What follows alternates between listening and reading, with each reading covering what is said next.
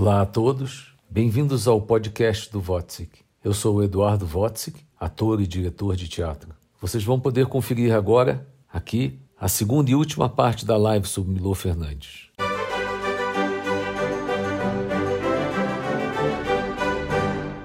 Eu uma vez fui contratado pela, pela, por uma instituição dessas, uma dessas instituições, para fazer uma, dar uma palestra é, eu, sobre o Milor. E eu fui, eu fui dar essa palestra sobre o Milor e eu lá é, era uma turma muito de, de, de, uma, de uma escola, uma escola muito humilde, é, que estava dando Milor Fernandes, e, e, então eu, eu, eu, eu usei essa mesma ideia, essa mesma história porque eu nunca me esqueci e aquilo foi muito importante na minha vida e principalmente na minha profissão, é, de estar sempre buscando o melhor que eu possa oferecer. Se é que eu, se eu vou sair de casa para fazer um espetáculo, se eu vou sair de casa para produzir um espetáculo, para dirigir um espetáculo, eu vou fazer o melhor que eu possa. Vou dar o melhor de mim. Eu não dou esmola.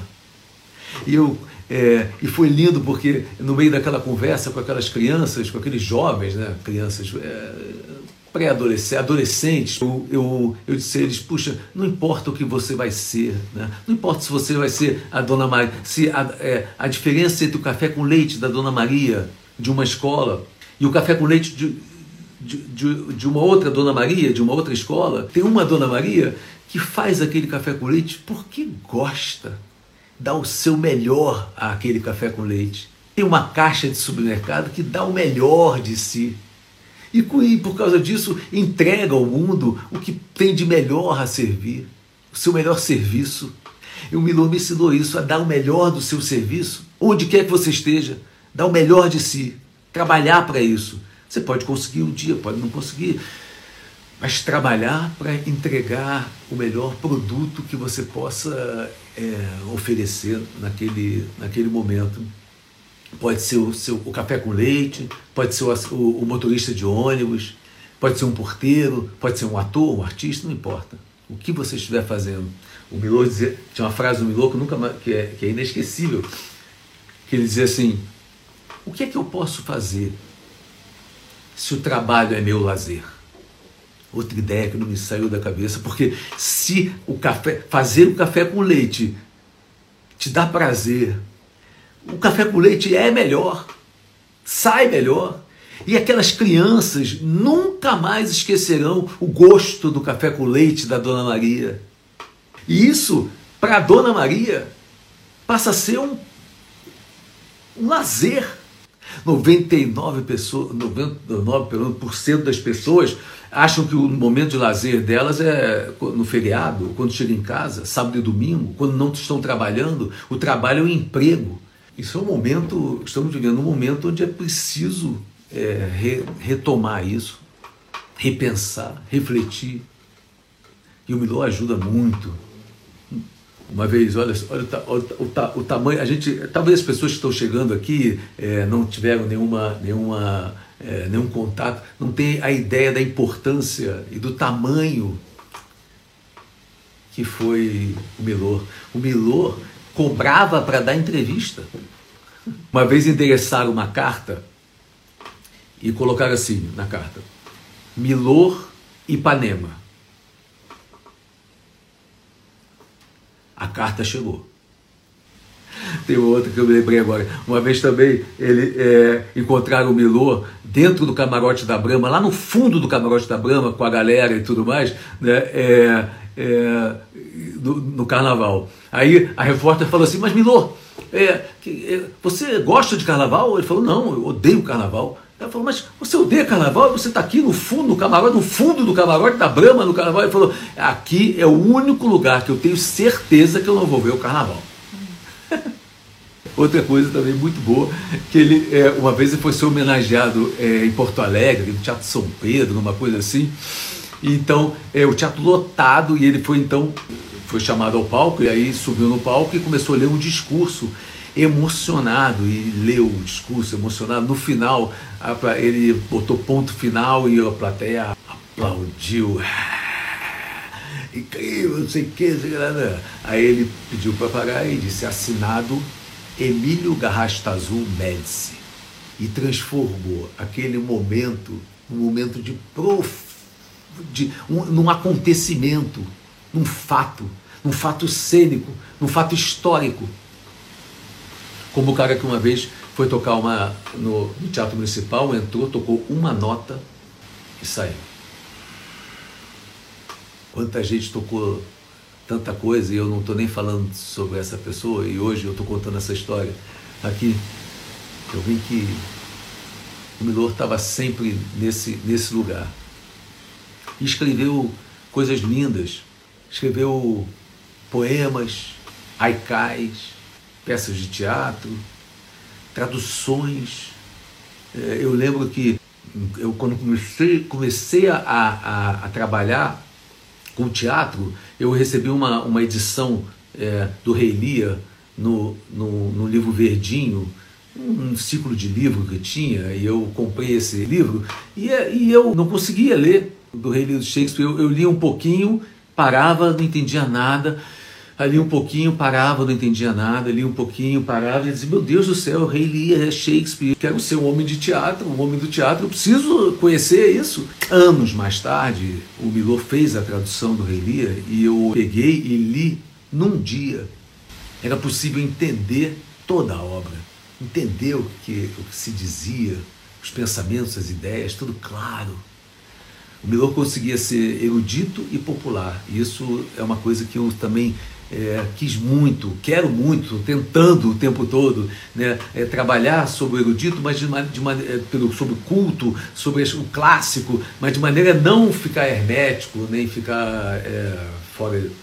Ao contrário, ser o mais comunicativo, claro, né, é, e chegar no, no, no, no, espectador. O Milor queria falar para o leitor, queria que o leitor é, queria tocar no cara né, é, reverter a expectativa dele, reverter o pensamento, pegar o pensamento dele e botar em outro patamar.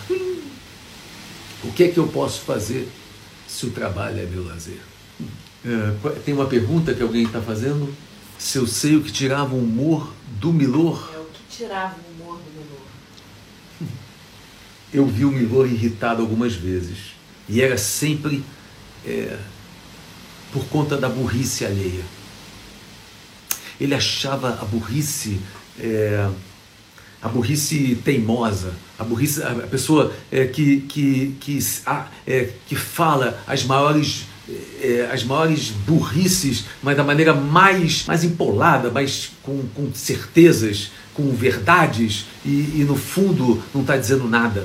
O Milô pegou o livro do Sarney e decupou o livro todo do Sarney, é, fazendo as observações é, críticas e mostrando o absurdo que era aquele homem é, postular a Academia Brasileira de Letras.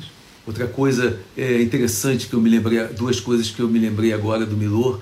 É, o Milor foi que inventou o frescobol. Isso parece uma. Não, não parece nada. É, é, isso é, é maravilhoso.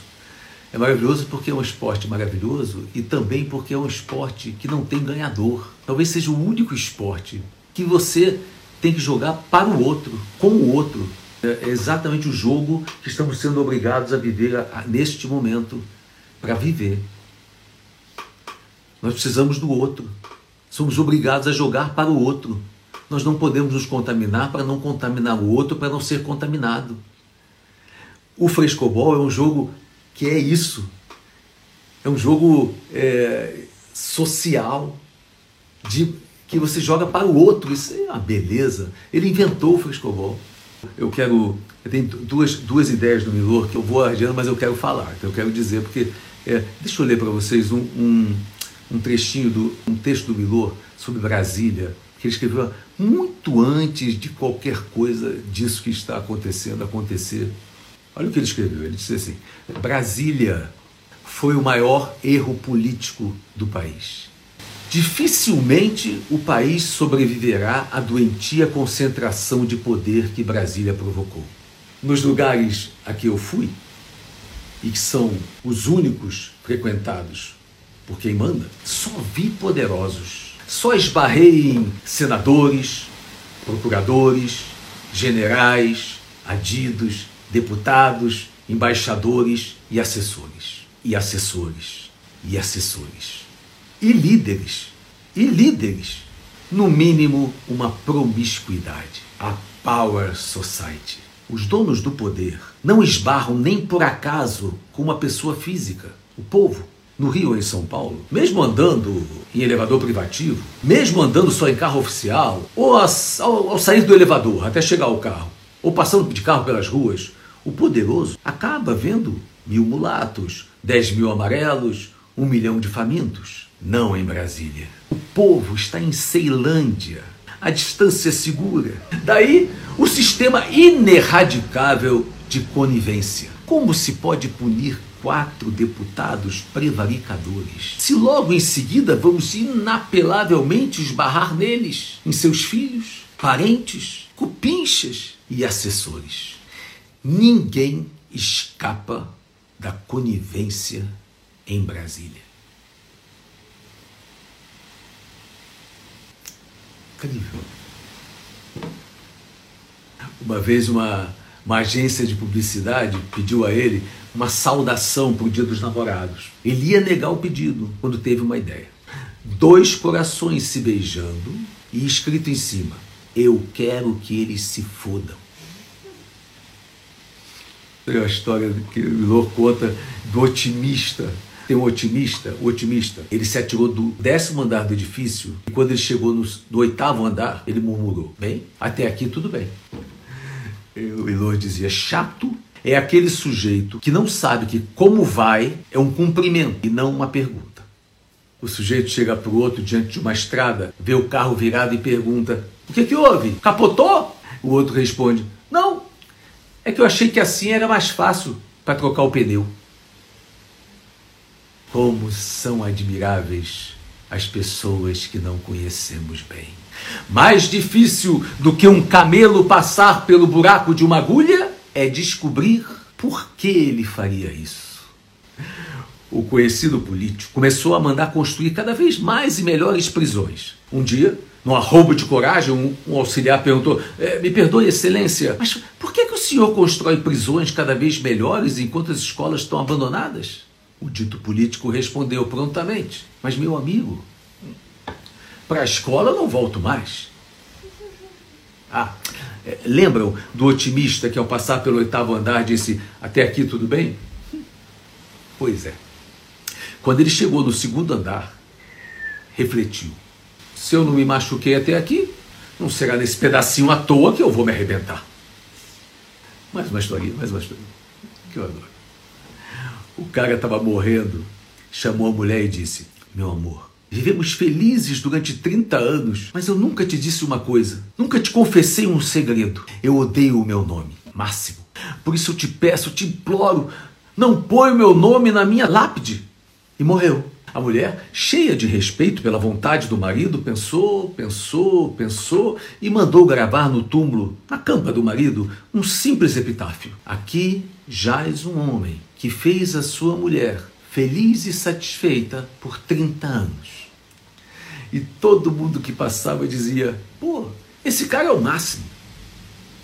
Tem um poema que eu amo, que eu adoro, e que eu não posso deixar de dizer. É, é uma outra face do Melô, um, um, outro lugar, mas que é, é.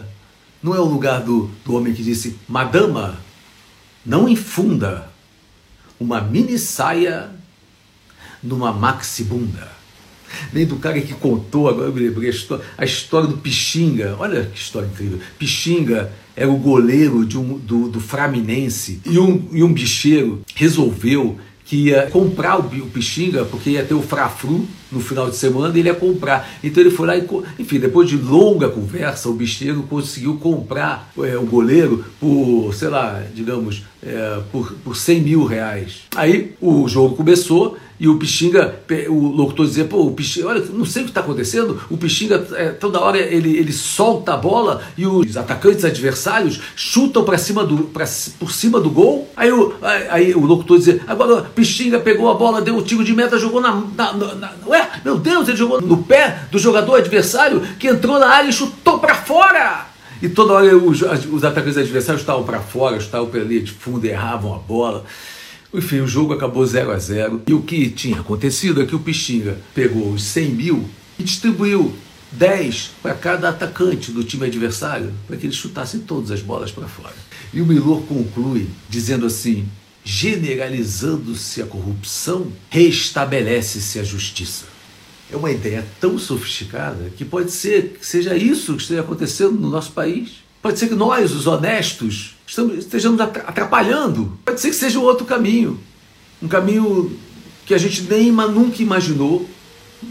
Se todo mundo for corrupto, se todo mundo estiver sendo corrompido, restabelece-se a justiça. Uma ideia de ficção, de humor, de transgressão de pensamento. Mas cuidado, porque o Brasil pega essas ideias e transforma em realidade. É uma loucura esse país. Eu, quando montei o Bonitinha Mais Ordinária em, em 1990, é, eu, eu montei, era, era um texto é, é, hiperlativo do Nelson. Quando eu remontei 20 anos depois, o Brasil é, tinha virado aquilo. Aquela ideia que o Nelson é absurda, tão absurda que o Nelson levou para o teatro, tinha se transformado na, na realidade brasileira. O Brasil era aquilo. Aí a gente teve que baixar o tom para fazer aquilo mais realista. o poema do Milor diz assim: Você já amou uma mulher brilhante. Você já amou uma mulher formosa. Você já amou uma mulher silenciosa, que fala pouco e bem e baixo, que não levanta a voz por raiva nem má educação, que anda com seus pés de seda num mundo de algodão, que não bate, fecha a porta, como quem fecha o casaco de um filho, ou abre o coração, que quando fala se aproxima ao alcance da mão para que a voz não se transforme em grito, e que absorve o mundo sem repercussão, num olhar de preguiça, num colchão de cortiça, como um mata-borrão. Mas um dia ela sai, levando o seu silêncio de pinguim andando solitário em sua Antártica ou Antártida, no eterno gelo sobre gelo, no infinito branco sobre branco, e dos cantos e recantos onde habitou calada, ente oniausente, brotam aos poucos os ruídos pisados, colocados embaixo do tapete, guardados na dispensa, na gaveta mais funda de uma vida em comum. Os trincos falam, a cafeteira chia, a espreguiçadeira range, o telefone toca, as louças tinem, o relógio bate, o cão ladra, o rádio mia. Toda a casa ressoa reverbera e brada, e a orquestra em pleno do teu dia a dia ataca a algaravia febril, escondida no lençol de silêncio com que ela partiu. Ah, talvez seja um dos mais belos poemas sobre a separação que eu conheço. O nome desse poema? Poema para uma grande orquestra parada, um silêncio bem alto. O Milor também me mostrou que a vida pode ser muito divertida e que há um jeito de olhar a vida é, através do humor, sempre acreditando de que há algo positivo nela, engraçado nela, que ela vai te mostrar alguma coisa nova, é, diferente, que é curiosa.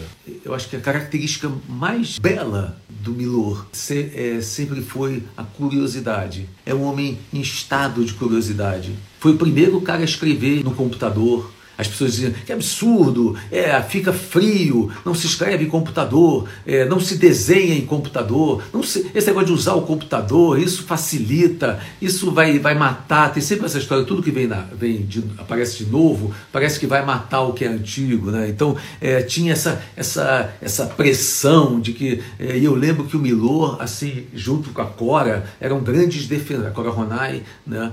É, eram grandes defensores é, do instrumento computador, que ele seria, ele, eles apostaram mesmo, apostaram e, e, e venceram, né? É, eles apostaram desde o início, quando todo mundo é, massacrava o computador, igual é como se, é, não sei se é, pessoas de alguma certa idade, né?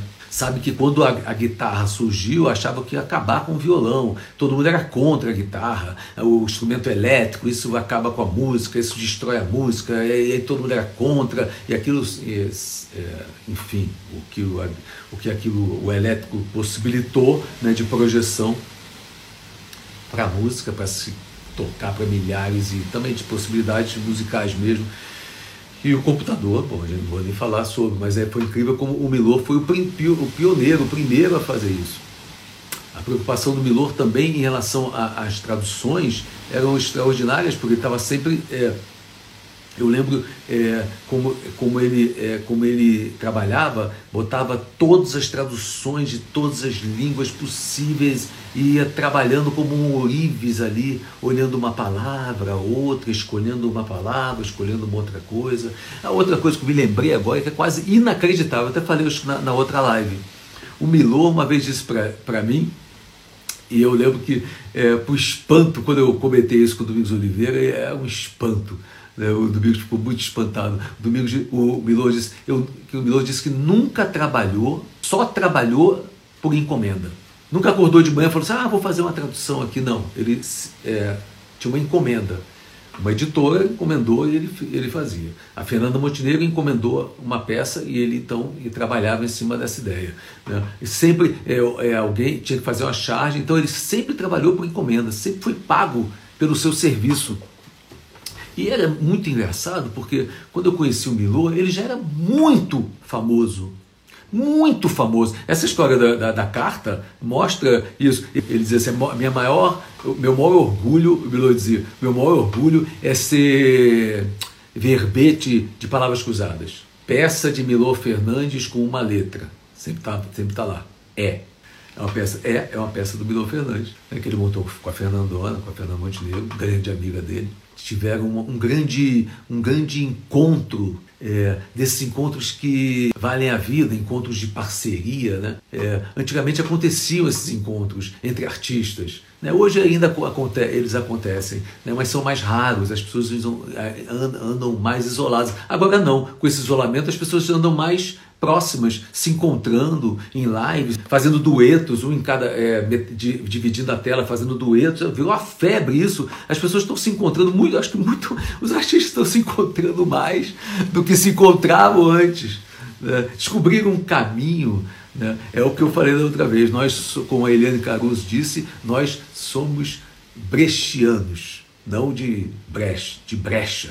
Nós encontraremos sempre uma brecha para comunicar, para elevar o mundo a melhor, a maior sensibilidade. Eu já falei da excelência, né? De como Milô me mostrou esse caminho da excelência. Queria falar também a carpintaria, a forma do Milô construir as frases, as ideias. Também isso me, sempre me deixou muito curioso. Ele tinha uma brasilidade, um jeito de falar, uma, um jeito de, de dizer. Né? Então você imagina, madama, madama, não infunda, madama, não infunda uma mini saia numa maxibunda. Tem um, ele dizia, tudo que eu digo, acredite, teria mais solidez se em vez de um carioquinha eu fosse um velho chinês. É incrível, é, tem uma tem um jeito, sabe? É, tem um jeito, é uma, uma pegada, uma pegada assim de uma embocadura quando você vê um texto do Milor, tem um jeito de falar aquilo. Como o Nelson também tem um jeito, é, como a Clarice Spector também tem um jeito de se, de, de se falar aquilo. É, os autores, Chekhov tem um jeito, esses autores grandes, eles imprimem um jeito de você ouvir e um jeito também de você falar a obra. Outro dia fiz uma leitura com, com um grupo de, de teatro e fiquei muito impressionado, porque eles não é, eles liam Chekhov igualzinho estavam lendo o Nelson Rodrigues. É, não tem um ouvido para o lugar daquela. É diferente, tem um. Tem uma pegada, uma forma de dizer, tem uma embocadura, um jogo diferente. Né? Queria agradecer, né? isso foi um preâmbulo, né? porque eu acho que eu nem consegui, não sei se eu consegui dizer para vocês toda a importância e a grandeza né? e tudo, tudo que esse homem me trouxe é, desde que nós começamos a dialogar né, é, como artistas, não na vida, é, não só na, é, na, dialogar mesmo, quer dizer, o, o, diretor de teatro, o ator, com aquele autor, mas dialogar também na, nos nossos encontros, que foram alguns encontros importantes, porque ele me ajudou, alguma hora ele me ajudou a fazer esse texto, a construir esse texto, e na hora que ele gostou do que eu tinha feito, isso para mim foi uma, uma, uma grande alegria, né, quando ele virou parceiro, né, disse, poxa, isso é que legal, assim, é, ver a minha obra no teatro sendo é, tendo essa importância. Eu fiquei muito feliz de, dele ter gostado disso. E ele é, sempre me chamou à, à excelência. Nesse momento que a gente está vivendo, é muito importante a gente, sabe, tá, lembrar da, da excelência, que está trabalhando, sabe, está melhorando. Nós estamos vivendo um momento onde nós precisamos melhorar. Essa é a verdade. Tira todo o caos externo, olha para dentro e a gente vai perceber tinham muitas coisas na gente que andavam muito infelizes, muitas coisas que precisavam ser revistas, né? Muito, muita, muitas, muitas coisas que a gente andava eh, negligenciando e que podem ser retomadas. Né? A gente pode ser mais feliz, mais alegre, mais ser vivo. Nós somos seres vivos. Seres vivos. Muito obrigado pela presença de vocês. Isso foi uma live. Vivos. Um beijo e até a próxima.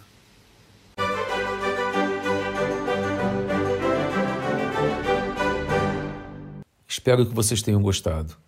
Nosso novo encontro está marcado para a semana que vem, quando vou falar sobre Nelson Rodrigues, sem dúvida, o maior dramaturgo do Brasil. Se você gostou, compartilhe esse conteúdo com seus amigos via WhatsApp. Ah, eu não posso esquecer de te falar para me seguir pelo Instagram, arroba Como se fala mesmo, Wotzik. W-O-T-Z-I-K. Um beijo.